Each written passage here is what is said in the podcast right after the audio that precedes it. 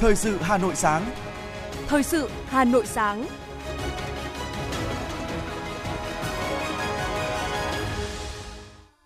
Kính chào và cảm ơn quý vị thính giả đang nghe chương trình thời sự của Đài Phát thanh Truyền hình Hà Nội. Chương trình sáng nay, thứ sáu ngày 31 tháng 3 năm 2023 sẽ chuyển tới quý vị một số nội dung chính sau đây. Giao quyền xử phạt vi phạm hành chính cho 6 phó chủ tịch Ủy ban nhân dân thành phố Hà Nội. Từ hôm nay, các nhà mạng bắt đầu khóa một chiều với những thuê bao có thông tin không trùng khớp sau đối soát với cơ sở dữ liệu quốc gia về dân cư. Nhiều máy móc, thiết bị của bệnh viện Bạch Mai hoạt động trở lại. Lãnh đạo bệnh viện khẳng định trong 4 tuần tới, bệnh viện sẽ đảm bảo thuốc, vật tư thiết yếu phục vụ công tác khám chữa bệnh. Trong phần tin thế giới có những tin chính như sau. Ô nhiễm bụi mịn PM2.5 trong những ngày qua đã ảnh hưởng nghiêm trọng đến đời sống và sức khỏe của người dân Lào. Nhiều trường học đã phải cho học sinh tạm thời nghỉ học. Ít nhất 31 người đã thiệt mạng sau khi một chiếc tàu chở khoảng 250 hành khách và thủy thủ đoàn bốc cháy ở miền Nam Philippines. Sau đây là nội dung chi tiết. Nhân dịp kỷ niệm 50 năm thiết lập quan hệ ngoại giao giữa Việt Nam và Malaysia 30 tháng 3 năm 1973 30 tháng 3 năm 2023, Chủ tịch nước Võ Văn Thưởng đã gửi thư mừng đến quốc vương Asutan Abdullah. Thủ tướng Chính phủ Phạm Minh Chính đã gửi thư mừng đến Thủ tướng Datu Seri Anwar bin Ibrahim. Chủ tịch Quốc hội Vương Đình Huệ đã gửi thư mừng đến Chủ tịch Thượng viện Tan Sri Dato Seri Utama, Dr. Rais Yatim và Chủ tịch Hạ viện Dato Johari bin Abdul. Nhân dịp này, Bộ trưởng Ngoại giao Bùi Thanh Sơn và Bộ trưởng Ngoại giao Malaysia Jamri Abdul Kadi đã ra tuyên bố báo chí chung. Tuyên bố nhấn mạnh, dấu ấn quan trọng này đánh dấu sự khởi đầu của một hành trình dài nhiều thập kỷ, thể hiện qua mối quan hệ phát triển mạnh mẽ trên nhiều lĩnh vực, giao lưu nhân dân gần gũi giữa hai nước. Trong quá trình xây dựng quan hệ, mặc dù phải đối mặt với nhiều thách thức, Malaysia và Việt Nam vẫn tiếp tục tập trung vào các cơ hội để đưa quan hệ gắn bó hơn nữa cả ở tầm song phương và khu vực. Những điểm tương đồng về lợi ích của hai nước đã góp phần vào việc xây dựng cộng đồng ASEAN một động lực chính trong cấu trúc khu vực rộng lớn hơn. Theo thông cáo của Bộ Ngoại giao, nhận lời mời của Thủ tướng Chính phủ nước Cộng hòa Dân chủ Nhân dân Lào, Sòn Say sì Phan Đon, Thủ tướng Chính phủ Phạm Minh Chính sẽ tham dự hội nghị cấp cao Ủy hội sông Mekong lần quốc Ủy hội sông Mekong quốc tế lần thứ tư tại Viên Chăn, Lào vào ngày 5 tháng 4 năm 2023. Chiều qua, khối thi đua bộ ngành nội chính Trung ương đã tổ chức hội nghị tổng kết công tác thi đua khen thưởng năm 2022, triển khai nhiệm vụ năm 2023.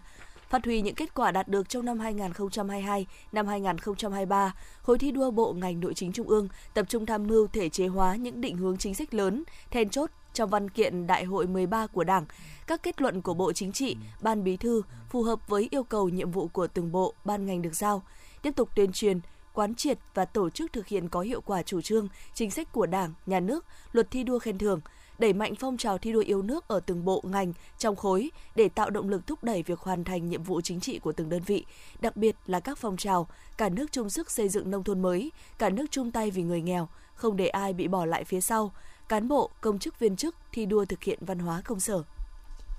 Chủ tịch Ủy ban nhân dân thành phố Hà Nội Trần Sĩ Thanh vừa ký các quyết định về việc giao quyền xử phạt vi phạm hành chính cho 6 phó chủ tịch Ủy ban nhân dân thành phố Hà Nội. Các quyết định nêu rõ, Chủ tịch Ủy ban nhân dân thành phố giao quyền cho Phó Chủ tịch Thường trực Ủy ban nhân dân thành phố Hà Nội Lê Hồng Sơn, các Phó Chủ tịch Ủy ban nhân dân thành phố Nguyễn Trọng Đông, Dương Đức Tuấn, Hà Minh Hải, Nguyễn Mạnh Quyền, Vũ Thu Hà xử phạt vi phạm hành chính thường xuyên đối với các lĩnh vực được phân công công tác tại quyết định số 1739 ngày 27 tháng 3 năm 2023 của Chủ tịch Ủy ban nhân dân thành phố về việc phân công công tác của Chủ tịch Ủy ban nhân dân thành phố, các Phó Chủ tịch Ủy ban nhân dân thành phố nhiệm kỳ 2021-2026. Nội dung giao quyền bao gồm xử phạt vi phạm hành chính, áp dụng các biện pháp ngăn chặn và bảo đảm xử phạt vi phạm hành chính theo quy định tại Luật xử lý vi phạm hành chính sửa đổi, bổ sung năm 2020. Thời hạn giao quyền kể từ ngày ký ban hành quyết định đến ngày 31 tháng 12 năm 2024.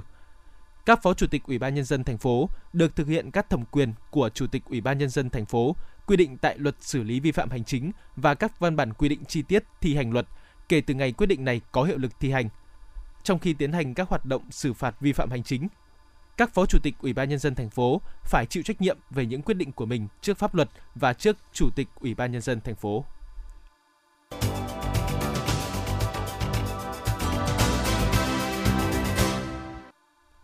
Thưa quý vị và các bạn, Dự thảo luật đất đai sửa đổi được dư luận đặc biệt quan tâm bởi tầm ảnh hưởng sâu rộng tới phát triển kinh tế, an sinh xã hội và góp phần khắc phục những tồn tại, vướng mắc liên quan đến đất đai. Do vậy, việc tiếp tục lấy ý kiến góp ý về dự thảo luật đất đai sửa đổi của các cơ quan tổ chức cá nhân có liên quan sẽ góp phần xây dựng luật đất đai sửa đổi hoàn chỉnh hơn, phù hợp hơn với thực tiễn cuộc sống, ghi nhận của phóng viên Như Hoa.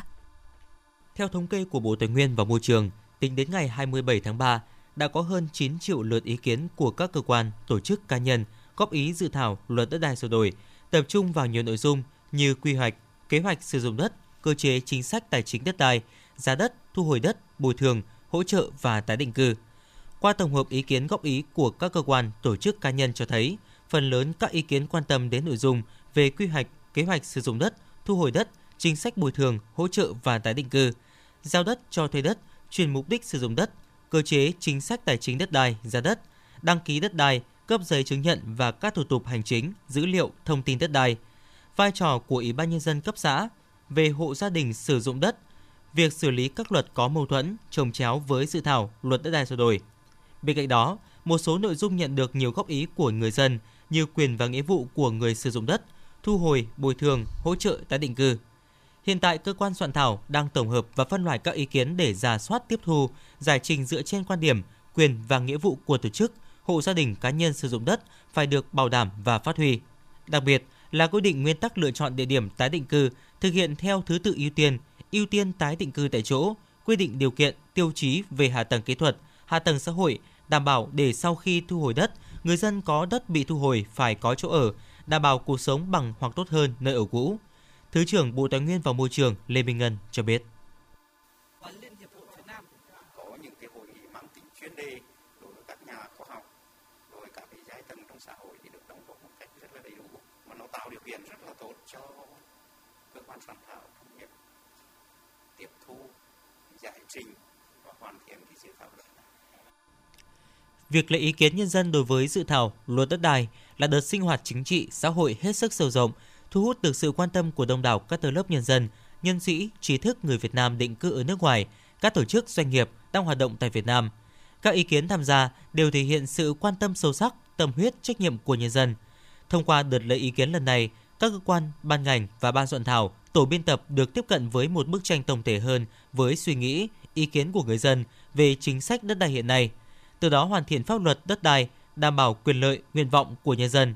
Hiện nay, dự thảo luật đã quy định cụ thể, chặt chẽ hơn các trường hợp nhà nước thu hồi đất dựa trên các nhóm tiêu chí về các dự án phát triển kinh tế xã hội vì lợi ích quốc gia, lợi ích công cộng.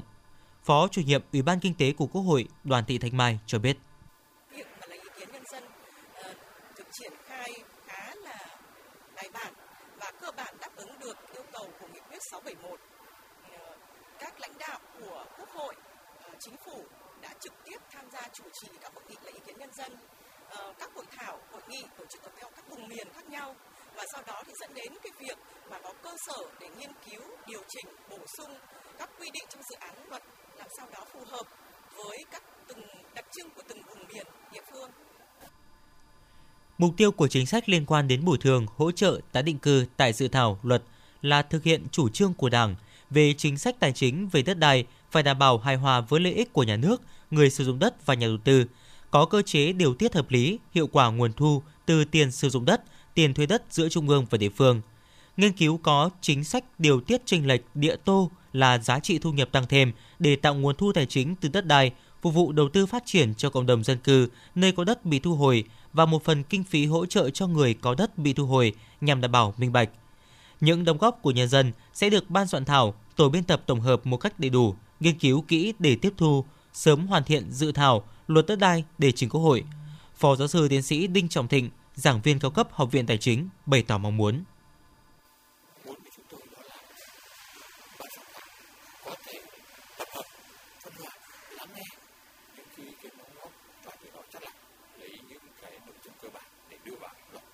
Tuy nhiên nếu như có thể được thì ban soạn thảo có thể phản những cái ý kiến đóng góp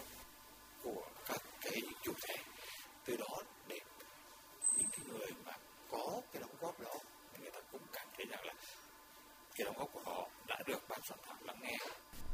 Trong 3 ngày từ ngày mùng 5 đến ngày mùng 7 tháng 4 tới đây, tại nhà Quốc hội sẽ diễn ra hội nghị đại biểu Quốc hội hoạt động chuyên trách. Tại hội nghị này, các đại biểu Quốc hội sẽ thảo luận, góp ý kiến về 7 dự án luật chính Quốc hội tại kỳ họp thứ 5 Quốc hội khóa 15, trong đó có nội dung xem xét một số vấn đề lớn cần xin ý kiến về dự án luật đất đai sửa đổi.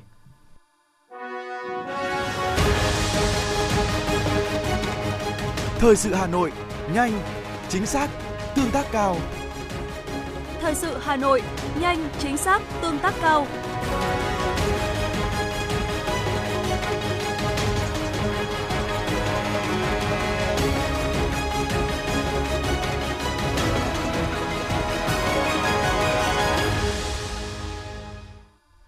Chương trình thời sự xin được phép tiếp tục với những thông tin đáng chú ý khác. Ông Nguyễn Phong Nhã, Phó Cục trưởng Cục Viễn thông cho biết, từ hôm nay, các nhà mạng bắt đầu khóa một chiều với những thuê bao có thông tin không trùng khớp sau đối soát với cơ sở dữ liệu quốc gia về dân cư. Tiếp sau đó, nhà mạng sẽ khóa thông tin hai chiều với những thuê bao không đến cập nhật thông tin. Sau 2 tháng sẽ chấm dứt hợp đồng nếu thuê bao không đăng ký chuẩn hóa thông tin cá nhân. Như vậy hiện còn gần 2 triệu thuê bao chưa chuẩn hóa thông tin và số thuê bao này có nguy cơ bị khóa nếu không đăng ký lại thông tin cá nhân. Ngoài ra cửa hàng trực tiếp, khách hàng có thể làm theo hướng dẫn của nhà mạng như qua ứng dụng, app, qua trang web hoặc liên hệ số điện thoại của nhà mạng. Với thuê bao bị khóa, sau khi cập nhật thông tin, nhà mạng sẽ mở lại liên lạc thuê bao.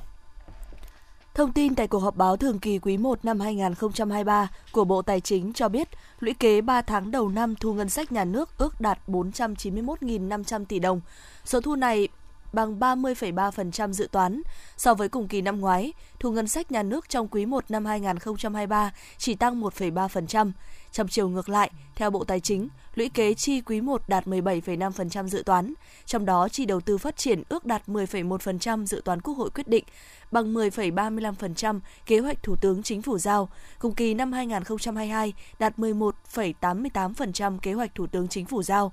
Chi trả nợ lãi ước đạt 27,1% dự toán, giảm 3,4%. Chi thường xuyên ước đạt 22,4% dự toán, tăng 5,4% so với cùng kỳ năm 2022. Bộ Tài chính nhấn mạnh cân đối ngân sách trung ương và ngân sách các cấp địa phương được đảm bảo. Cũng tại cuộc họp báo thường kỳ quý 1 năm 2023 của Bộ Tài chính, ông Doãn Thanh Tuấn, Phó Cục trưởng Cục Quản lý, Giám sát Bảo hiểm đã thông tin về kết quả tiếp nhận phản ánh của người dân thông qua số điện thoại đường dây nóng về tình trạng ép mua bảo hiểm khi vay tiền tại các ngân hàng. Theo ông Doãn Thanh Tuấn, từ tháng 2 năm 2023, Bộ Tài chính đã thông báo đường dây nóng, email để tiếp nhận thông tin phản ánh của người dân và doanh nghiệp liên quan đến hoạt động bán bảo hiểm. Đường dây nóng được công bố sau hàng loạt phản ánh của người dân về tình trạng nhân viên của một số ngân hàng giới thiệu, chào mời, ép buộc khách hàng mua bảo hiểm nhân thọ, bảo hiểm liên kết đầu tư khi tới gửi tiền hoặc vay vốn tại các ngân hàng.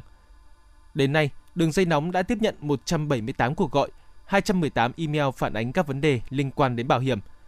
Đối với các phản ánh về dấu hiệu vi phạm của các đơn vị bán bảo hiểm và các bên liên quan, Cục Quản lý, Giám sát Bảo hiểm đã đề nghị người phản ánh cung cấp các thông tin, căn cứ để chuyển đến cơ quan có thẩm quyền. Ngân hàng Nhà nước yêu cầu các tổ chức tín dụng chủ động tiếp cận, đồng hành, hướng dẫn khách hàng để đẩy nhanh giải ngân gói hỗ trợ lãi suất 2% nhằm tiếp tục đẩy mạnh triển khai chính sách hỗ trợ lãi suất từ ngân sách nhà nước đối với khoản vay của doanh nghiệp, hợp tác xã, hộ kinh doanh theo Nghị định số 31. Ngân hàng Nhà nước Việt Nam đã có văn bản yêu cầu Ngân hàng Nhà nước chi nhánh các tỉnh, thành phố, các tổ chức tín dụng tiếp tục đẩy mạnh thực hiện chính sách này. Với các tổ chức tín dụng, Ngân hàng Nhà nước yêu cầu tiếp tục xác định việc triển khai cho vay hỗ trợ lãi suất theo Nghị định số 31 là nhiệm vụ trọng tâm, cần khẩn trương quyết liệt thực hiện với tinh thần trách nhiệm cao nhất. Phó Chủ tịch Ủy ban nhân dân thành phố Hà Nội Nguyễn Mạnh Quyền đã ký ban hành kế hoạch hành động thực hiện chiến lược xuất nhập khẩu hàng hóa đến năm 2030 của thành phố. Kế hoạch được triển khai nhằm khai thác tối đa lợi thế xuất nhập khẩu và thúc đẩy sự phát triển kinh tế, xã hội của Hà Nội theo hướng tăng trưởng xanh, phát triển nhanh, bền vững, duy trì tốc độ tăng trưởng xuất nhập khẩu ổn định, tập trung đẩy mạnh xuất nhập khẩu, xuất khẩu trực tiếp các sản phẩm chủ lực và các sản phẩm có lợi thế của thành phố. Đồng thời, đẩy mạnh đầu tư và chuyển giao công nghệ hiện đại trong sản xuất để tiết kiệm chi phí, hạ giá thành sản phẩm, nâng cao chất lượng giá trị xuất khẩu các sản phẩm có hàm lượng công nghệ cao, phát triển thương hiệu sản phẩm. Mục tiêu giai đoạn 2023-2025 tăng trưởng xuất khẩu đạt 4,4 đến 5% một năm. Đến năm 2030 có từ 6 đến 10 nhóm hàng thủ công mỹ nghệ của các làng nghề Hà Nội được xuất khẩu trực tiếp sang các thị trường nước ngoài. Đồng thời, nâng tỷ trọng xuất khẩu hàng thủ công mỹ nghệ chiếm từ 3 đến 5% trong tỷ trọng xuất khẩu của thành phố. Thưa quý vị và các bạn, do ảnh hưởng của dịch COVID-19 cùng những biến động của thị trường thì những hộ kinh doanh tiểu thương nhỏ lẻ là đối tượng chịu tác động nhiều nhất. Trong bối cảnh đó, việc được tiếp cận nguồn vốn vay tín chấp từ quỹ tim trực thuộc Trung ương Hội Liên hiệp Phụ nữ Việt Nam cũng đã tạo điều kiện cho các hộ tiểu thương kinh doanh nhỏ lẻ có thêm nguồn vốn để phát triển sản xuất, ổn định cuộc sống. Vốn là hộ kinh doanh cửa hàng tạp hóa tại chợ La Dương, tổ dân phố Quyết Tiến, phường Dương Nội, quận Hà Đông. Trong lúc khó khăn về nguồn vốn, thông qua tổ chức Hội Liên hiệp Phụ nữ phường, chị Trần Thị Huyến cũng đã được vay 50 triệu đồng bằng nguồn vốn vay tín chấp từ quỹ tìm phục vụ cho hoạt động kinh doanh. Sau 18 tháng trả góp thì chị Trần Thị Huyến cũng đã hoàn trả hết nợ và đang có nhu cầu vay thêm để phát triển kinh tế. Nguồn vốn này thực sự phát huy hiệu quả đối với các hộ tiểu thương kinh doanh nhỏ lẻ khi tiếp cận dễ dàng, giải ngân nhanh gọn. Chị Trần Thị Huyến, phường Dương Nội và chị Nguyễn Thị Phương Thảo, phường Nguyễn Trãi, quận Hà Đông chia sẻ ừ, nhờ cái quỹ tim mà chúng tôi có cái uh, quỹ vốn đấy để là lấy hàng vào và để cũng gọi là có một thêm cái thu nhập cho uh, gia đình để còn uh, nuôi các cháu ăn học. Và thì cũng gọi là nhờ cái quỹ tim mà chúng tôi cũng vay là gọi là để có một cái khoản tiền để như là hàng tháng chúng tôi cũng phải trích ra để uh, uh, uh, tiết kiệm để giả dần. Thì để sau này là khi chúng tôi vay là đến lúc giả là xong là hết là không phải có một cái công nợ gì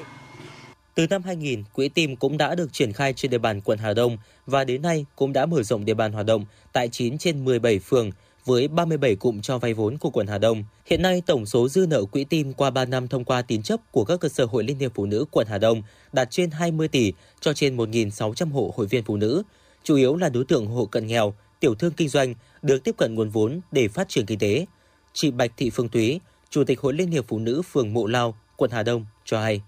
À, hội viên à, phụ nữ của chúng tôi đã được tiếp cận cái nguồn vốn à, rất phù hợp với các cái mô hình kinh doanh hoạt động nhỏ lẻ như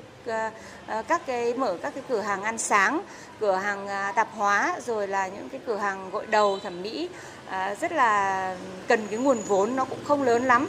và cái số tiền mà quỹ tim cho vay để à, đảm bảo được cái nhu cầu đúng cái nhu cầu vốn của hội viên của chúng tôi. À, và đặc biệt là cái hình thức vay của quỹ tim thì cũng rất phù hợp bởi vì là có à, liên quan đến cái việc mà chúng ta sẽ trả lãi à, trả gốc hàng tháng thì đến khi mà sau 18 tháng thì hội viên chúng tôi sẽ trả hết cả gốc cả lãi. Và nếu như ai có nhu cầu sẽ tiếp tục vay nữa và sẽ không phải lo cái À, một cái số vốn gốc để trả à, đáo hạn như là các cái nguồn vốn khác. Thì à, đối với ờ, nguồn vốn quỹ tim về phường Mộ Lao thì đến nay là hội viên chúng tôi tiếp cận và cũng rất là vui mừng. Và đến nay là rất nhiều hội viên của chúng tôi từ cái nguồn quỹ tim này cũng đã mở được thêm rất nhiều các cái cửa hàng kinh doanh. Và đặc biệt là cái ờ, công tác cái thương mại dịch vụ trên địa bàn phường cũng đang phát triển và nó rất phù hợp đáp ứng với cái yêu cầu nhiệm vụ của đô thị hóa của phường. Quỹ tim được thành lập từ năm 1992, có chức năng thực hiện các nhiệm vụ chính trị xã hội của Hội Liên hiệp Phụ nữ Việt Nam nhằm cải thiện chất lượng cuộc sống của các cá nhân, hộ gia đình có thu nhập thấp, đặc biệt ưu tiên phụ nữ nghèo, yếu thế thông qua các dịch vụ tài chính và phi tài chính, tạo cơ hội cho phụ nữ tham gia vào các hoạt động kinh tế và xã hội. Qua thực tế hoạt động, nguồn vốn vay này cũng đã phát huy hiệu quả rõ rệt đối với các hộ tiểu thương kinh doanh, các đối tượng thuộc hộ cận nghèo khi có thêm nguồn vốn để phát triển sản xuất, tạo việc làm và nâng cao thu nhập cho gia đình hội viên phụ nữ. Ông Đinh Mạnh Triệu, quản lý quỹ tim Hà Đông cho biết. Tim cũng đang triển khai trên địa bàn ở 9 phường ở trên địa bàn quận và trong thời gian tới thì với cái phương hướng là sẽ mở uh, rộng cái địa bàn ở uh, quận Hà Đông thế và với à, định hướng là trong cuối năm từ nay cho đến năm 2024 thì cũng sẽ thành lập một chi nhánh ở ở phía Nam ở tại địa bàn quận Hà Đông. Thế và trong năm 2023 thì à, chúng tôi cũng sẽ tiếp tục uh, triển khai thêm hoạt động của team thêm 3 phường nữa trong năm 2023. Với những lợi thế về thủ tục nhanh gọn, không phải thế chấp, lãi suất thấp thì nguồn quỹ tim cũng đang được nhiều chị em hội viên quan tâm đăng ký vay vốn khi có nhu cầu. Trong năm 2023 này, với sự hỗ trợ của Hội Liên hiệp Phụ nữ quận Hà Đông, Quỹ tim cũng sẽ mở rộng địa bàn hoạt động tại ba phường bao gồm Hà Cầu, Quang Trung và Vạn Phúc. Ngoài hoạt động cho hội viên phụ nữ vay vốn phát triển kinh tế, Quỹ tim cũng tập trung vào các hoạt động cộng đồng như xây sửa mái ấm tình thương cho hộ có hoàn cảnh đặc biệt khó khăn đang vay vốn của tim, khám bệnh và phát thuốc miễn phí, trao học bổng cho con các thành viên có hoàn cảnh khó khăn học giỏi cấp tỉnh, thành phố, cũng như xây dựng các công trình nông thôn.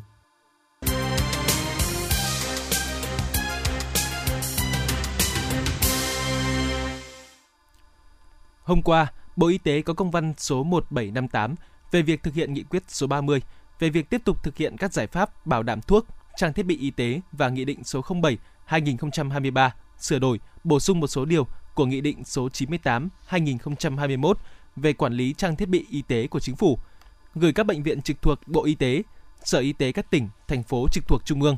Y tế các bộ, ngành, các bệnh viện thuộc trường đại học. Bộ Y tế yêu cầu thủ trưởng các đơn vị nêu trên khẩn trương tổ chức triển khai nghị quyết số 30 và nghị định số 07 để sớm khắc phục triệt để tình trạng thiếu thốn, thiếu thuốc, vật tư y tế. Đồng thời, tiếp tục ra soát các khó khăn, vướng mắc trong quá trình thực hiện và báo cáo về Bộ Y tế để kịp thời giải quyết. Bộ Y tế nhấn mạnh, đơn vị có khó khăn, vướng mắc phải công khai, minh bạch với người bệnh, không để còn tình trạng người bệnh, người nhà người bệnh phải đi mua thuốc, vật tư y tế ngoài bệnh viện. Cùng với đó, ra soát, sử dụng các thuốc, vật tư tiêu hao, vật tư thay thế sẵn có tại bệnh viện và tại các khoa, phòng, trung tâm thuộc bệnh viện để bảo đảm quyền lợi của người bệnh, người bệnh có thể bảo hiểm y tế. Nghị định 07 và nghị quyết số 30 của chính phủ đã giải quyết được những vấn đề cấp bách đối với hoạt động của các cơ sở y tế. Hiện bệnh viện Bạch Mai đang nhanh chóng triển khai mua sắm, đấu thầu thuốc, vật tư để phục vụ công tác khám chữa bệnh cho người dân. Hai máy cộng hưởng từ của bệnh viện Bạch Mai đã hoạt động trở lại. Trước đó, bệnh viện phải cho dừng hoạt động vì hết hợp đồng liên doanh, liên kết và không được bảo hiểm y tế thanh toán. Hiện mỗi ngày có từ 250 đến 300 bệnh nhân chụp cộng hưởng từ. Hai máy này đi vào hoạt động đã giảm thời gian chờ đợi. Hệ thống cắt lớp vi tính 256 dãy phục vụ cho nhóm bệnh lý tim mạch vành phức tạp cũng đang được sửa chữa và sẽ hoạt động trong tháng tới. Đồng thời, hơn 1.000 gói thầu hóa chất, vật tư của Bệnh viện Bạch Mai trước đây không thể thực hiện vì không đủ ba báo giá. Bệnh viện đang thực hiện áp thầu để sớm có vật tư hóa chất và thuốc phục vụ người bệnh. Lãnh đạo bệnh viện khẳng định trong 4 tuần tới, bệnh viện sẽ đảm bảo thuốc, vật tư thiết yếu phục vụ công tác khám chữa bệnh. Hiện đã có 23 trên 26 cơ sở khám chữa bệnh trực thuộc quản lý của Sở Y tế Hà Nội đủ điều kiện khám và cấp giấy khám sức khỏe lái xe đã liên thông thành công dữ liệu giấy khám sức khỏe lái xe lên cổng giám định bảo hiểm y tế để thực hiện dịch vụ công trực tuyến. Đến nay, các đơn vị liên thông được gần 6.000 giấy khám sức khỏe lái xe lên cổng giám định bảo hiểm y tế. Hiện còn 3 đơn vị chưa liên thông dữ liệu khám sức khỏe lái xe gồm Bệnh viện Đa khoa Sanh Pôn chưa thực hiện khám do chưa có hóa chất, Bệnh viện Đa khoa Phương Đông chưa có chữ ký số, phòng khám đa khoa trực thuộc công ty cổ phần bệnh viện đa khoa Sun Medical Việt Nam chưa đăng ký được tài khoản liên thông do chưa có mã khám chữa bệnh. Sở Y tế Hà Nội đề nghị ba đơn vị này căn cứ chức năng, nhiệm vụ, khẩn trương bảo đảm thiết bị, hóa chất để thực hiện liên thông dữ liệu lên cổng giám định bảo hiểm y tế theo hướng dẫn chỉ đạo của Bộ Y tế và Sở Y tế. Từ vụ ngộ độc thực phẩm khiến 72 học sinh trường tiểu học Kim Giang phải nhập viện, Ủy ban nhân dân thành phố Hà Nội đã ra văn bản nêu rõ, Chủ tịch Ủy ban nhân dân các quận, huyện, thị xã phải chịu trách nhiệm trước ủy Chủ tịch Ủy ban nhân dân thành phố nếu để xảy ra ngộ độc thực phẩm trên địa bàn quản lý. Ủy ban nhân dân thành phố cũng yêu cầu Sở Y tế thành phố chủ trì phối hợp với Sở Công Thương, Sở Nông nghiệp và Phát triển nông thôn, Ủy ban nhân dân quận, huyện, thị xã, các đơn vị liên quan đẩy mạnh công tác tuyên truyền giáo dục, nâng cao nhận thức trách nhiệm của các tổ chức, cá nhân doanh nghiệp trong việc thực thi pháp luật về an toàn thực phẩm, kịp thời thông tin các chuỗi cung ứng thực phẩm an toàn, chất lượng cao, các cơ sở vi phạm, tiềm ẩn nguy cơ mất an ninh, an toàn thực phẩm, nâng cao năng lực phòng ngừa, chủ động xử lý ngộ độc thực phẩm và các bệnh truyền qua thực phẩm, giảm thiểu ngộ độc do tiêu dùng thực phẩm không an toàn. Bộ Giáo dục và Đào tạo đang lấy ý kiến góp ý dự thảo phương án tổ chức thi tốt nghiệp trung học phổ thông từ năm 2025. Đó là xây dựng ngân hàng câu hỏi, đề thi theo hướng đánh giá năng lực, định hướng nghề nghiệp qua các môn thi tự chọn, đẩy mạnh ứng dụng công nghệ thông tin để tổ chức thi trên máy tính. Phương án này được kỳ vọng vừa đáp ứng được yêu cầu xét công nhận tốt nghiệp, đánh giá chất lượng dạy và học theo sự tiến bộ của người học. Đồng thời, kết quả thi đủ độ tin cậy để các cơ sở giáo dục đại học, giáo dục nghề nghiệp tham khảo xét tuyển, học sinh được định hướng nghề nghiệp ngay từ sớm.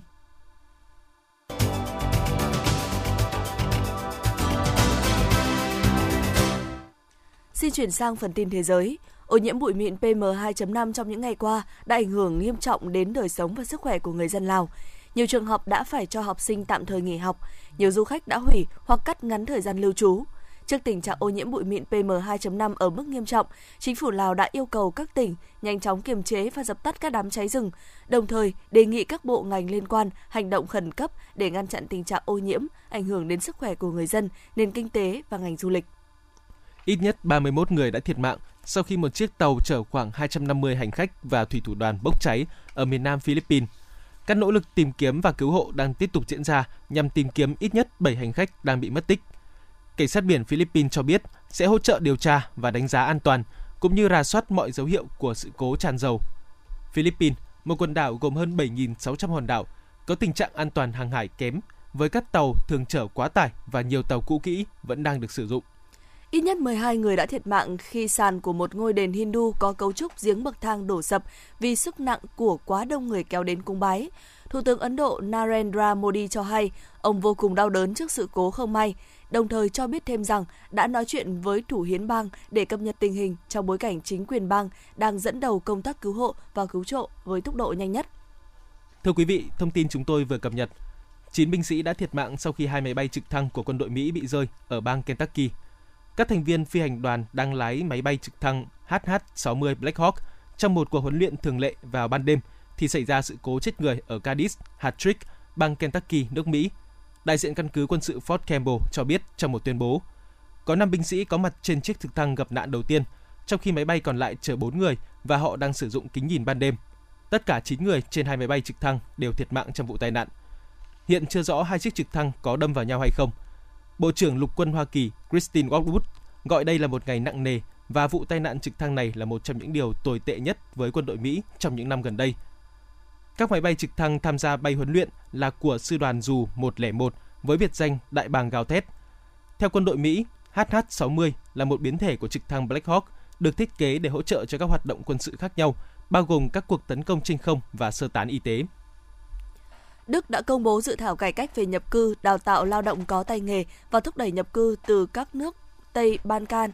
Đây là nỗ lực của chính phủ Đức nhằm khắc phục tình trạng thiếu hụt lao động tại nền kinh tế lớn nhất châu Âu hiện nay. Đức dự kiến sẽ sớm thông qua luật quốc tịch mới, giúp người nước ngoài dễ dàng nhập quốc tịch nước này hơn. Đây là một phần của kế hoạch cải tổ sâu rộng về chính sách nhập cư nhằm nhanh chóng bổ sung lực lượng lao động đang thiếu hụt ở nước này. Australia vừa thông qua luật buộc các công ty có hơn 100 nhân viên phải công bố mức chênh lệch lương theo giới tính kể từ đầu năm 2023. Đây được coi là nỗ lực của chính phủ đương nhiệm nhằm cải thiện điều kiện làm việc cho nữ giới. Số liệu chính thức của Australia cho thấy trong năm 2023, mức chênh lệch lương theo giới tính trên toàn quốc là 13,3%. Bộ trưởng Bộ Phụ nữ Australia Cathy Gallagher cho biết, với những dự đoán hiện nay, cần thêm 26 năm nữa để thu hẹp khoảng cách về thu nhập giữa nam và nữ ở quốc gia này.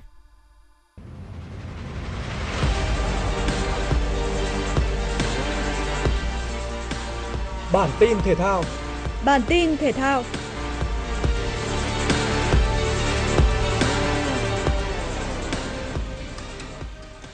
Liên đoàn bóng đá thế giới đã thông báo chính thức về việc tước quyền đăng cai vòng chung kết U20 World Cup 2023 của Indonesia trên trang chủ.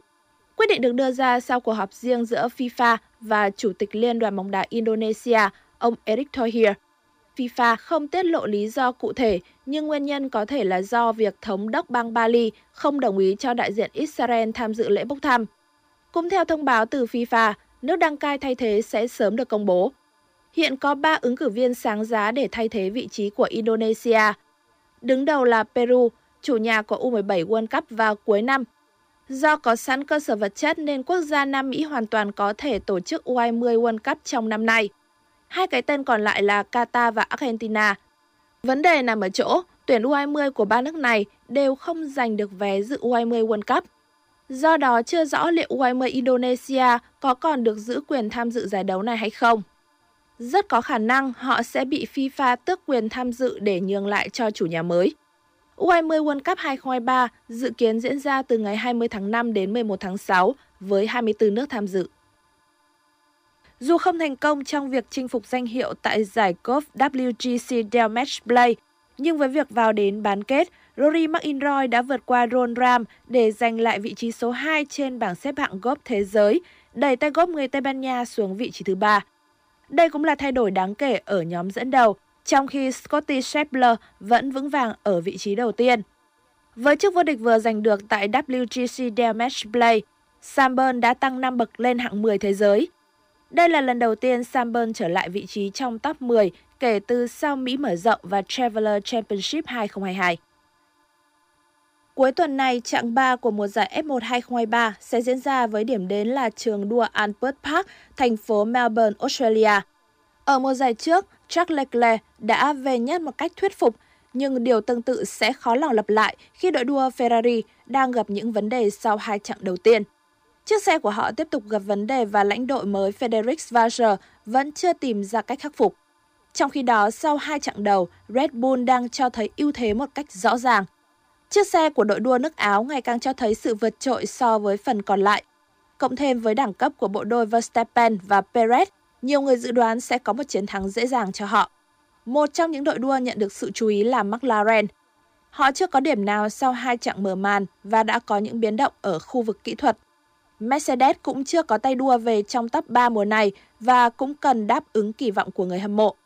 GB Australia cũng sẽ khép lại quãng thời gian khởi động của F1 trước khi các tay đua bước vào 12 chặng tiếp theo ở châu Âu và Bắc Mỹ.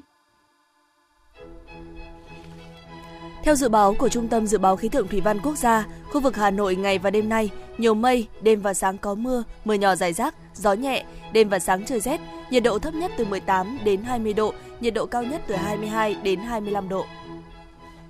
Quý vị và các bạn vừa nghe chương trình thời sự của Đài Phát thanh Truyền hình Hà Nội. Chỉ đạo nội dung Nguyễn Kim Khiêm, chỉ đạo sản xuất Nguyễn Tiến Dũng, tổ chức sản xuất Quang Hưng, đạo diễn Hoa Mai, phát thanh viên Hồng Hạnh Ngọc Bách cùng kỹ thuật viên Kim Thoa thực hiện. Xin kính chào và hẹn gặp lại quý vị trong các chương trình sau.